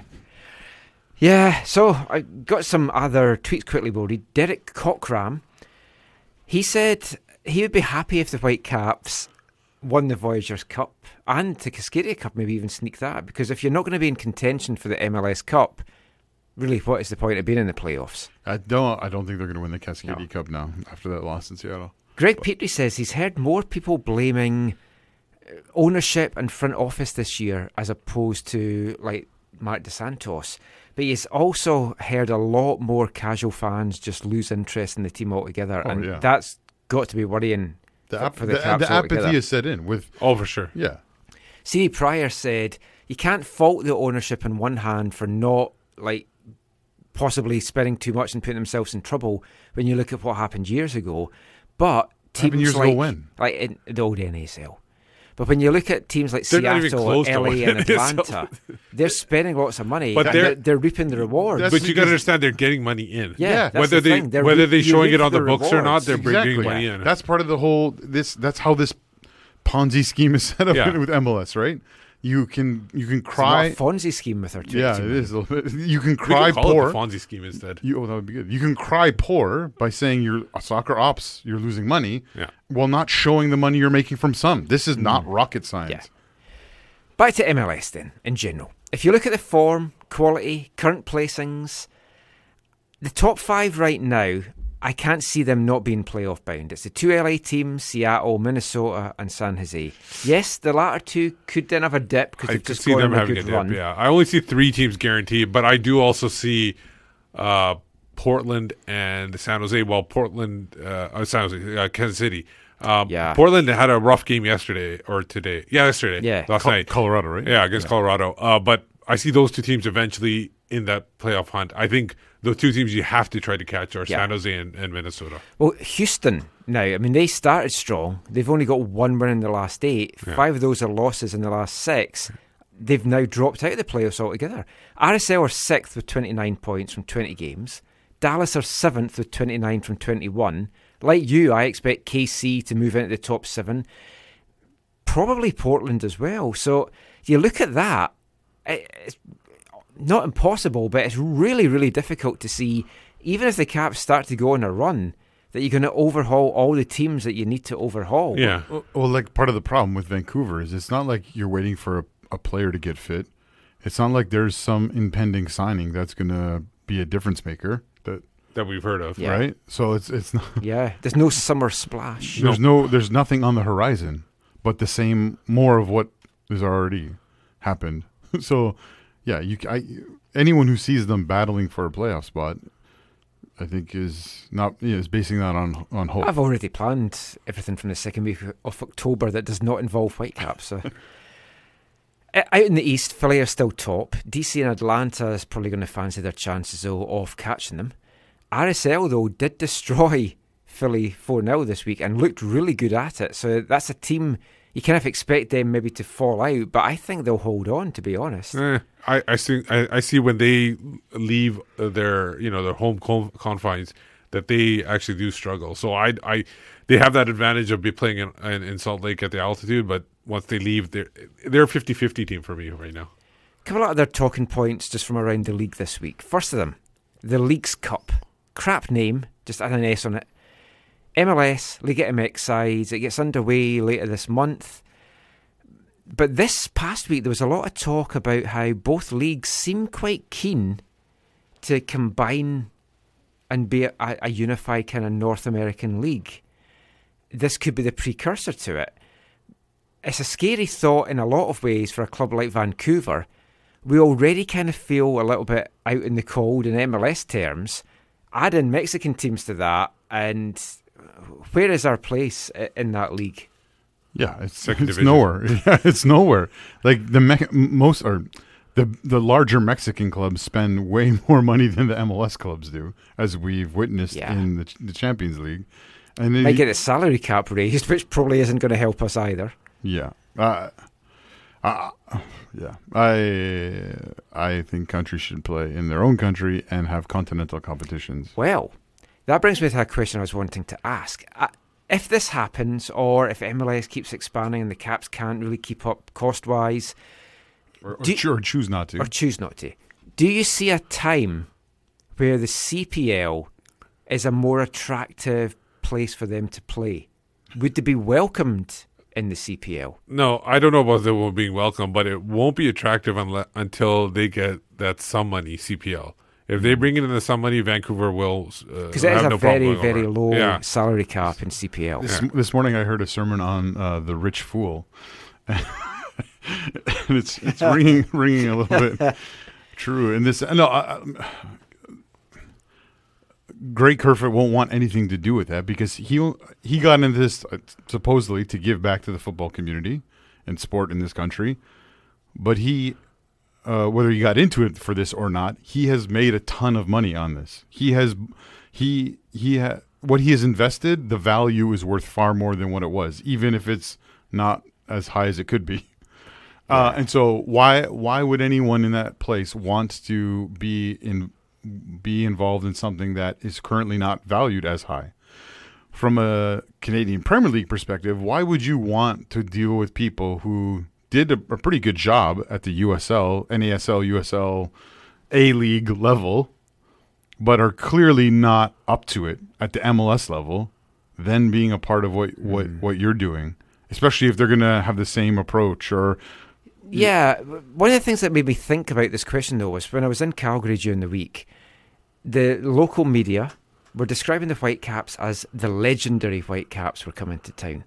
So the Whitecaps name, maybe not in cities like Vancouver itself and Montreal and Toronto who have the teams, but these other parts of Canada, they look at the Whitecaps as this kind of legendary club. It's got a, a lot of respect and some status and recognition very little outside of Canada. So for me, it would make a lot of sense. It'd kind of be big players, but I don't know.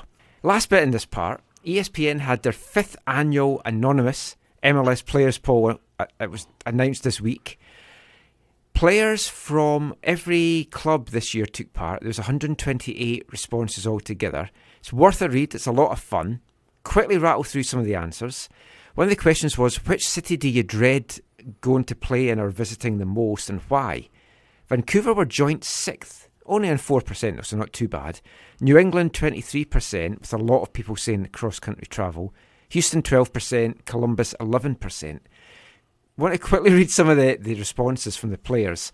Cross country flights are pretty tough, but New England is the worst. The hotel is right next to the stadium, and there's nothing else to do around there. The fans aren't the best, the field isn't the best, just the whole package, I guess. Columbus, dull city, and black and grey all the time. Houston, it's a long trip, always hot there, and downtown is a ghost town on weekends. NYCFC, small pitch, not many fans, long ride to the stadium from the city. New England, terrible turf, Tom Brady world, Trader Joe's and Bass Pro Shops. Not normally Trader Joe's, by the way. And RSL Utah, because you wouldn't be a place you'd want to live. A friend living out here said it's boring unless you're really into the outdoors. Best kit in MLS, LAFC won with 26%, Atlanta 16, KC 13%, Vancouver were sixth again on 5%. 68% of the players asked, or who answered, they love the new playoff format. 9% hate it, 23% don't care. That'll be the Whitecaps because they, know they're not going to be in it. 64% would like to see Pro Rel, 30% said no, and 6% had no preference. And one for Steve here. Top three superheroes, favourite superheroes by the players Batman at 28%, Superman at 19%, and Spider Man at 15%. Teenage Mutant Ninja Turtles got a vote, so I don't know if Fonzie was still voting or not. but lots of other fun segments about food and stuff as well, so check that out over on ESPN. But we're going to be back with looking at the 1979 NASL Soccer Ball and the big news that came out from CONCACAF week this week about 2022 World Cup qualifying.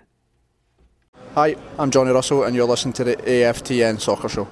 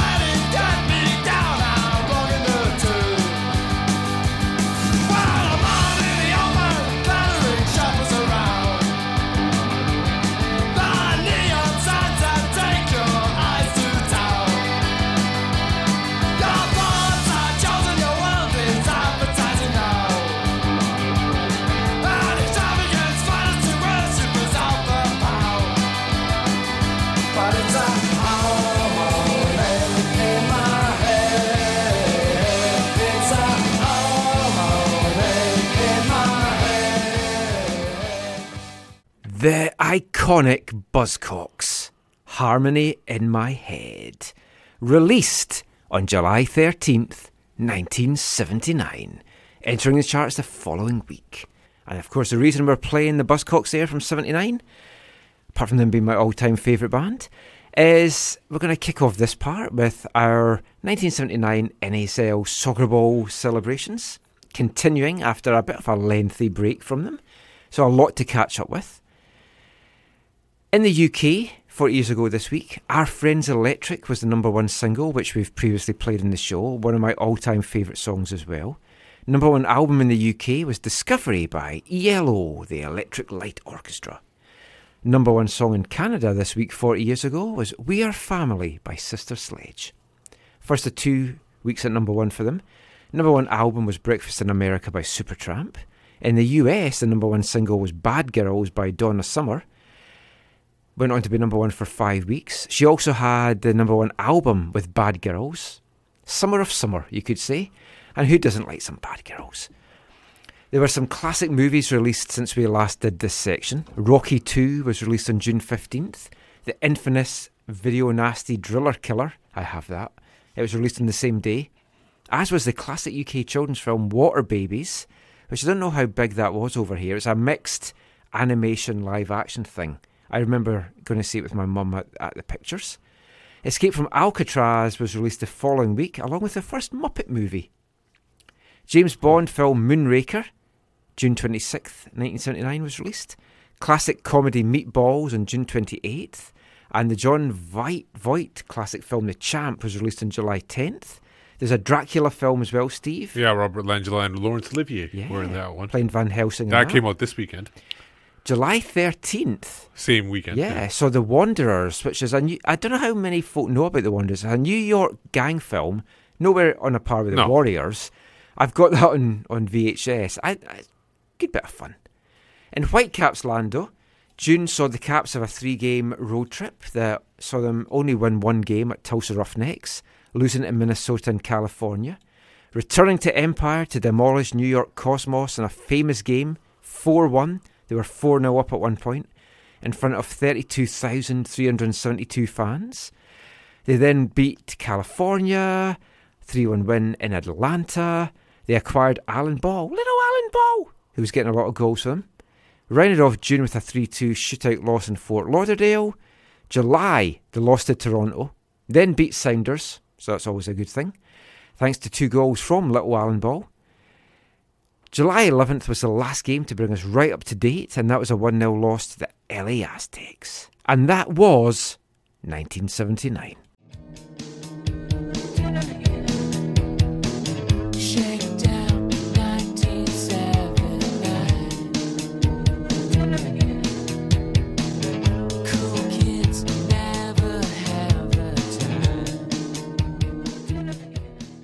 Was going to say I missed that music, but I played it on vacation just to, Oh, to nice. keep me happy and It's a rem- classic. remind me of you guys. Um, you were talking about the past there. Let's talk about the future.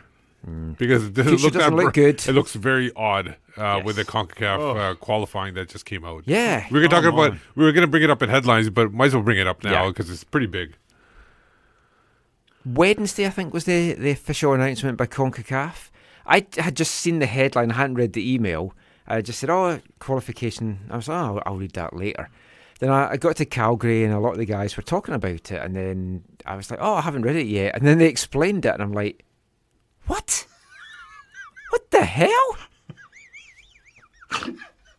How screwed over are Canada and other up and coming countries like Haiti? Like Haiti, all these young players coming through, and then all of a sudden their hopes of maybe being at a World Cup's just pulled away from them, potentially. Yeah. But let us explain. Yeah. So, CONCACAF's brainwave for 2022 World Cup qualifying is the top six FIFA ranked nations in June 2020 will automatically qualify for the Hex. Right now, Canada are eighth, but Steve did a bit of digging and they're not too far out of being in the top six. Yes, I'll give you a quick update. They are eight points behind Panama. Oh, sorry, uh, I'm making sure I have the right. Yes, eight points behind Panama. Uh, they made up quite a few from the previous time, and they're about thirty. I want to say less than thirty points away from El Salvador, and I don't, Panama had a decent Gold Cup, but El Salvador had a pretty Hmm. poor one. The team above El Salvador, which they're about fifty points behind, Honduras, they had a really bad world uh, Gold Cup. Yeah. And then who, who's above Honduras? Uh, Jamaica. And nope, she went off her own accord. Okay. so I, I think that right now, as as of right now, Mexico, USA, Costa Rica, Jamaica are the four teams. Definitely catchable. But Yeah. the important thing is for ranking points, you have to win games, and especially games from teams that's ranked higher than you. Not not only that, winning games in tournaments are more important than, even than friendlies. This now makes this Nations League games coming up against the US. Is it Nations League or League of Nations? Or that's different. No, that's different. League that's of something Na- different. League of Nations Is that a comic book thing? No, No, it's- it's something to do with, with Zach Okay. Slot.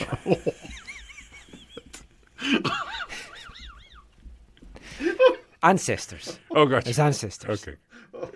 But the Nations League, these two games that's coming up against America, they were massive anyway. Canada have Now- to now they're get a huge, result. yeah. A- even a draw is going to give them good ranking points. Yes. They've got to take at least a draw from these two games. A win could see them in the In top, the top six. six, yeah. Two defeats. That they're hurts. they're Friendlies in count too, just not friendlies as- count how as much? well. But Not look as who much. we are arranging friendlies against. Does the anyone have the al- is, Does anyone have the algorithm on this? Well, It- no like- one wants to play Canada in friendlies. It would appear, If- apart from crappy nations. If I'm if I'm not mistaken, like a friendly is like worth equal like points. Like points don't make like they're whatever points you get. I think there's a multiplier, maybe a, a one and a half times or two times in like a Gold Cup, and like a League of Nations might be one and a half. I'm not exactly sure, but there is it's something, something like that. the Duckworth Lewis method. and and and the thing is is they go over the last uh, few sessions. So uh, last few periods. So this pre- recent period has been pretty Well- good for canada because they got results they got a couple gold cup victories so they got, they got good results and then Was what you just read us including that? no they, they haven't done an update recently so this the next one we'll see exactly where that last from three years ago where that was and then where it, it kind Yeah, of changes It's over and like everything. yeah, five year period. it's a or three-year three-year period, I thought. So how's I'm gonna wrong, how's gonna work? These top six teams in June 2020 are automatically in the hex. The hex. So and then out of that hex, they play each other home and away. Yep. The top three teams go, Go to to the World Cup. yes. Yeah. Woo! We're going Team to Qatar. team five and six are utter uh, outright Yeah. eliminated. Yes. Team team four then plays a playoff home and away. I think right. Yes. Home and away playoff against one of one possibly of 29 teams. one of the 2019 rest teams from Concacaf. who have been playing like a tournament group stage and, And then knockout, knockout, yeah. stage But it's just not home and away, let's just stress, because 29 teams playing each other in a round robin. No, no, not away. round robin. There'll be No, groups. We have There's to have started that 10 groups. years ago. There's Yeah. three. It's like a Champions League Groups style of three. format. Yeah. yeah. So, and that, the winner of that then goes into a playoff, Playoff. possibly against a South American nation. It could, Could be, be an Asia. Asian nation. Yeah, Or uh, If, you're, Oceania. if you're lucky, it's New Zealand. yeah, yeah. because they beat them. But that it's crazy. you, you look at that and like taking Canada out out of it. Genuinely, teams like Haiti that are up and coming, Yeah, the teams that are kind of be they're good- screwed. The teams that are kind of going to be ranked between seven and twelve are going to feel very hard done Yeah. by. Like Haiti's right But now, here- eleven. Yeah, I what, what's the what's the point No, then even for these lower nations? So here's the reality St. of this. and Nevis. Okay, another so- double country. So I would first off say I that think you're thinking about Trinidad and Tobago. They're the the top double countries. So here, here's here's what I would say about this. One is competitively speaking, this is incredibly unfair and unjust. Uh, but there are both footballing r- reasons for this, which also, not surprisingly, coincide with political realities of this. and let's not forget financial. Uh, No yes, one wants the US to miss another World Cup apart from every other country in in the world, which they still have a sort of just a just just below 50-50 chance of. But anyways, I, um, I can't like if the Women's World Cup was in Qatar, I'd hate to see what Alex Morgan's celebrations would be like. I don't know. We should be faking some dead workers or something. I don't know. Who knows what goes through their head? Oh no, no. So here's here's what's going on here. One is what happens with the team, the lower teams in Concacaf is they play like one home and away in World Cup qualifying, and if they don't advance, they're done. Yeah. So it's a bit of a cycle in terms of They, could go they- four years, yeah, three they- or four they- years without a decent, without a competitive game, uh, other than maybe the Caribbean Cup or whatever. And and, and so those teams need more competitive matches. This will provide that for them. Now that also coincides with the pol- with the political reality of within CONCACAF and those who uh, each, as I understand, each member nation like has a, the same weight, the same voting weight. Yeah. So the block of the Caribbean teams and maybe some of the Central American teams, who don't get, especially the Caribbean teams, I think, who don't, who often get knocked out early in these things, they are a very strong political base, and so it makes sense if you're the president of Concacaf to both help them in footballing terms because it can be helpful for you in a political reality as well. So whether you think it's right or Well, not, yeah, but I don't see how this does help him. That's the thing. It's like certain countries that there's not any point No. at all of, of them Well, being in no, this. but now they're they're guaran- not going to get to play though in America or Mexico and get that big. but they're money. guaranteed double the games, which is probably double the gate. Let's say most likely, uh, and there's a bit of more a chance for even more games, right? And it keeps Yeah. them in it too. Kind of, they're they're playing for something. They're playing for the chance to. They're essentially whoever is that team that advances against the fourth team. They're two steps away from the World Cup. Yes. Whereas they they might not even make the hex, so that might be really far away. They Well- might be eliminated way well, then, sooner. then you look like a team like El Salvador. So they're sitting fifth or sixth in the in the Sixth right rankings. now. Sixth right now, yeah. Sixth right now in the rankings. But they'll So drop. They're going to look at that and think, okay, so if we make it to the hex, we're not going to be in the top three. Yes, this is another problem. Yes. So we'd be out because we're realistically we'll finish sixth, maybe fifth. but they if would we have, have a good couple. But of in the hex, if in the old hex, if they were a six, they would have been out anyway. Yeah. So it doesn't make a difference. yeah, but they'd be playing all these games and they'd be out. Whereas they could go through this 29 team field Yeah. as one of the stronger countries in that field. Yes.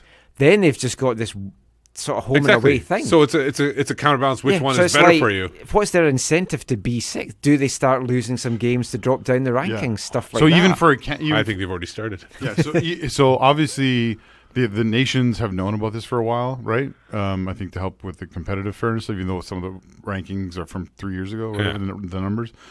But this is one of the conversations about the fairness. What if you're one of those teams where you're on the bubble and you, just like you said, Michael, you feel you have a better shot going through the 29 than playing with the top six or the top other five, whatever. Yeah. So will you see teams tank? Now, Her- John Herdman this week uh, spoke on a, another Canadian podcast. Yes, which I actually want to listen to. Oh, okay. I, I listened to it. Like it was going to be interesting. I listened to it, and I think one of the things he said, and one one of the things was it was good to hear his perspective on going out of the Gold Cup because I think there was, I think, I think he was Steve. I think he was less slick than he usually is, Yeah. and, and a little bit, you know, you you could feel the pain of it, and he wasn't he didn't he wasn't dismissive of it, and he I think he owned things in it, including I think the substitutions, which were awkward, or at least he explained them anyways. Um, but one of the things that I think he referenced in there was how Canada was lining up some friendlies that, that I think maybe they hadn't previously lined up. Yes. So That, that's good then to hear yeah. that because that that was I one of my think that's where initial that came from. thoughts is Canada needs to get some friendlies and against some big teams and to have a good showing in those friendlies. Just play Scotland. I was going to say, can you set something up? Yeah, because we'll, we'll lose anyway. Although we do have a new coach, so we'll be motivated. But when I first read it, I thought this is an absolute disaster. Canada are screwed over. But then the more I thought about it, if Canada are going to be the strongest potential team from this 29 team group, it might give them a better shot. Yeah, it might give them momentum. Mm. But uh, I think I think from a perception perspective, they need to be in the hex, right? Yeah, and- I, I personally think that the the, uh, the you, you were talking about like why would Montagliani agree to this? Mm. I think they've probably done some calculations where they think they can get into the top six by that time, by, Yeah. by June 2020. And that's why they wanted to put that out there and, and get in it. Because two two wins against Cuba in a, a Nations League will help. And then, like I said, one draw against the U.S. And I'm almost I'm I, I don't know the math right now, but I can almost guarantee that they, they'll make the top six at that point. I, I think they would if they Yeah. if they get something from the US game. Yeah, one of the things I haven't uh, looked into deeper, but I, I've heard that this is Concacaf has put this out there, but FIFA maybe still has to approve it. Oh. Uh, I don't know if that's true or not, but if that Well, uh, we can count on FIFA to do the right thing. Pretty sure about that. because like Steve told us a few weeks ago, there's no more Oh, corruption. they've- yeah, they've They're changed- corruption they've free. turned a corner now. Yeah, Yeah. it's all on the up and up. Well, wait to see how that plays out. obviously the Nations League is coming up in September, October, maybe November as well. Definitely September and October. No games here though. September, October, four games. I was toying with going to Toronto for the the US game. I don't know. We'll see. Whitecap season's over by then. Anyway, we will be back with the last part of the show, Wavelength and BC's Soccer Web headlines. There's a very toe-tapping Wavelength tune this week. After this. This is Atiba Hutchinson, and you're listening to the AFTN show.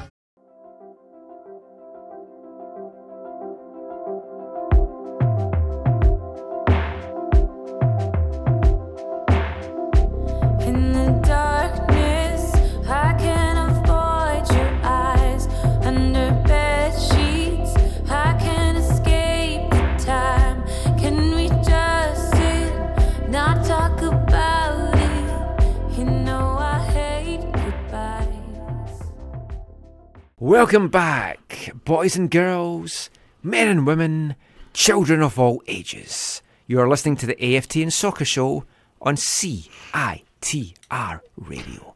Can I ask you to put away your back scratch? Okay, this time. Especially considering he wasn't scratching his back with it. It's very soothing. You don't often get hands that reach those places. We're on 101.9 FM, Oh, man. CITR Radio, broadcasting from the unceded Musqueam territory, from the University of British Columbia. I wish I could unsee what I saw that just minutes prior.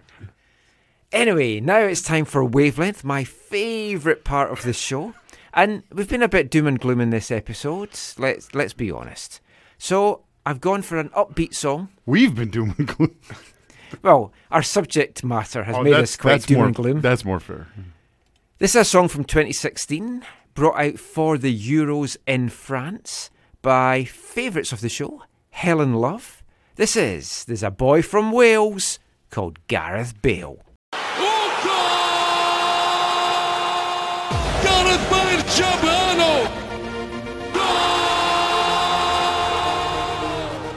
Gareth Bale.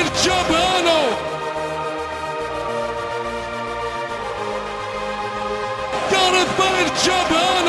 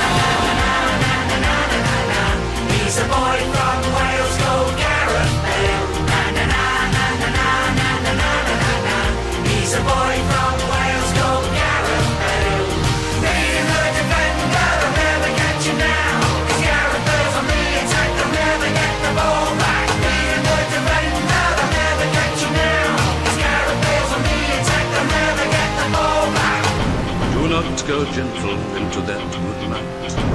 Old age should burn and rave at close of day. Rage, rage against the dying of the light. Na na na na na na na na na na. He's a boy from Wales called Gareth Bale. Na na na na na na na na na na. He's a boy from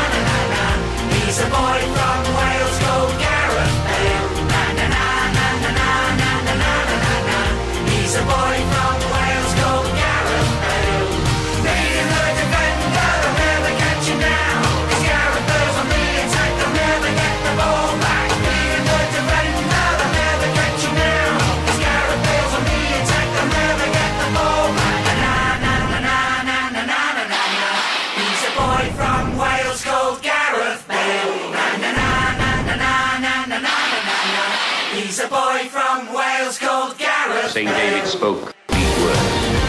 Noble brothers and sisters, be glad and guard your faith and religion, and do the little things which you have heard from me and which I have shown. And may your conduct be steadfast upon the earth, for we shall never meet here again. He's a boy from Wales, go Gareth Bale. He's a boy from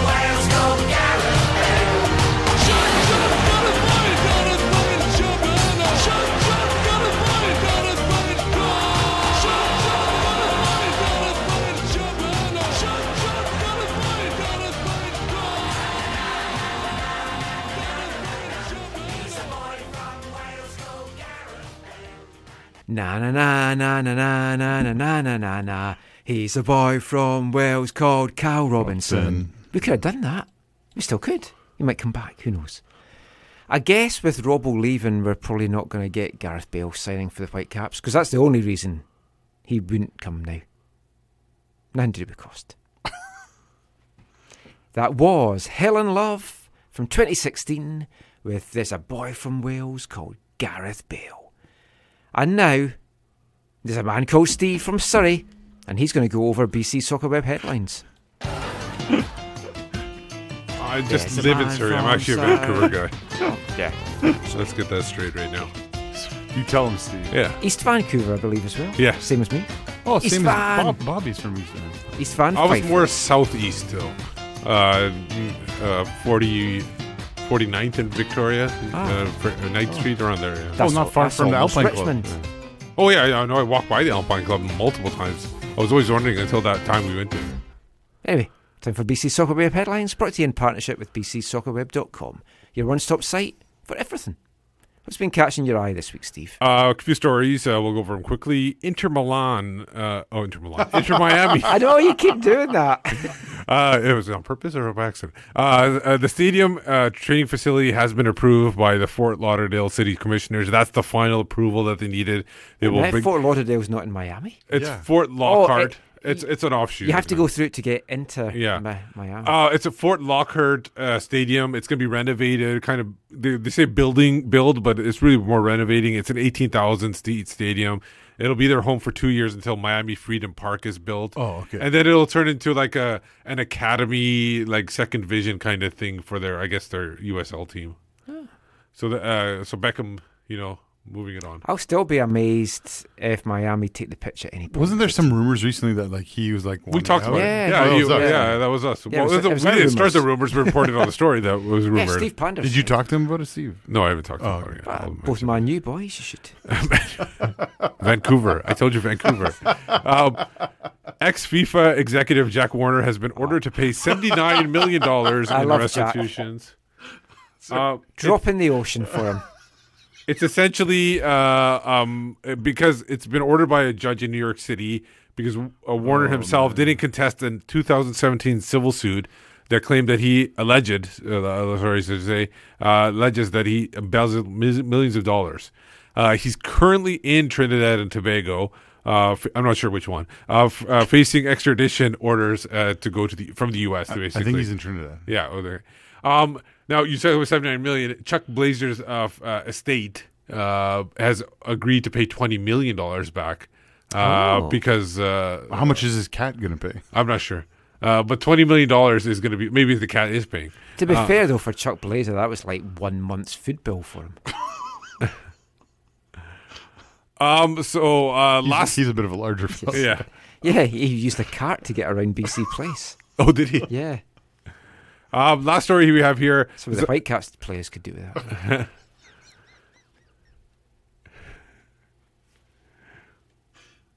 So last story here. Um,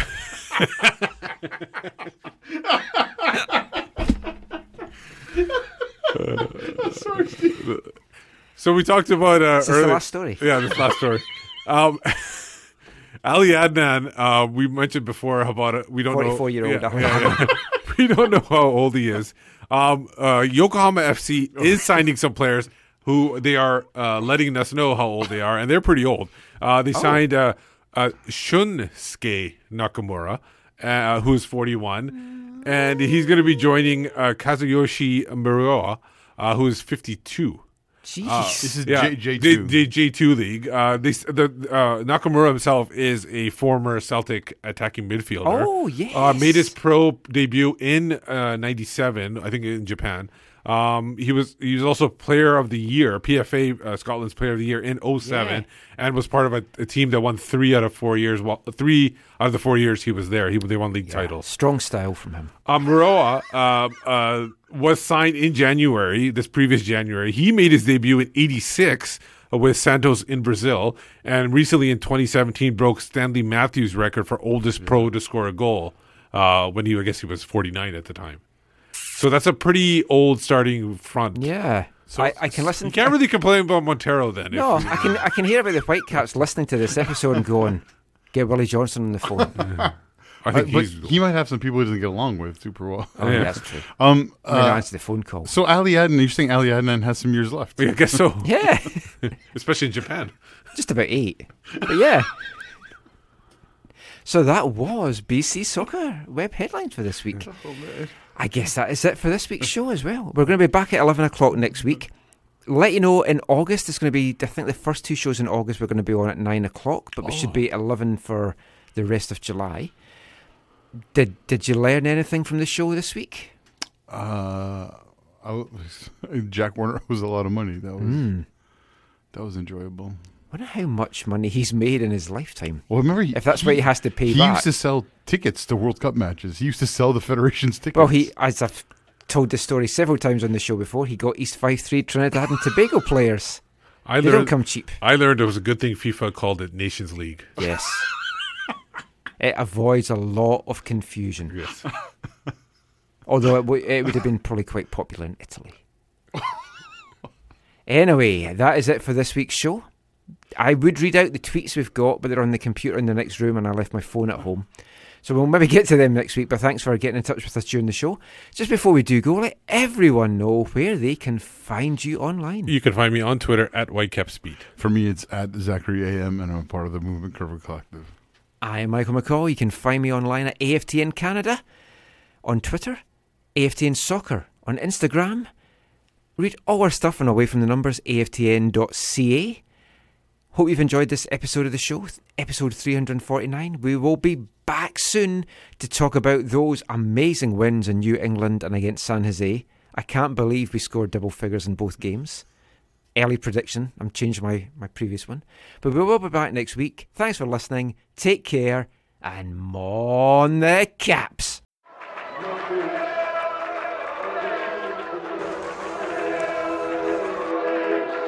Go into your first match is an experience you never forget. The atmosphere of what's going on around the pitch looks beautiful, and you always look and go, wow, I'd love to play here one day. If you get the bug, it's going to stay with you for life.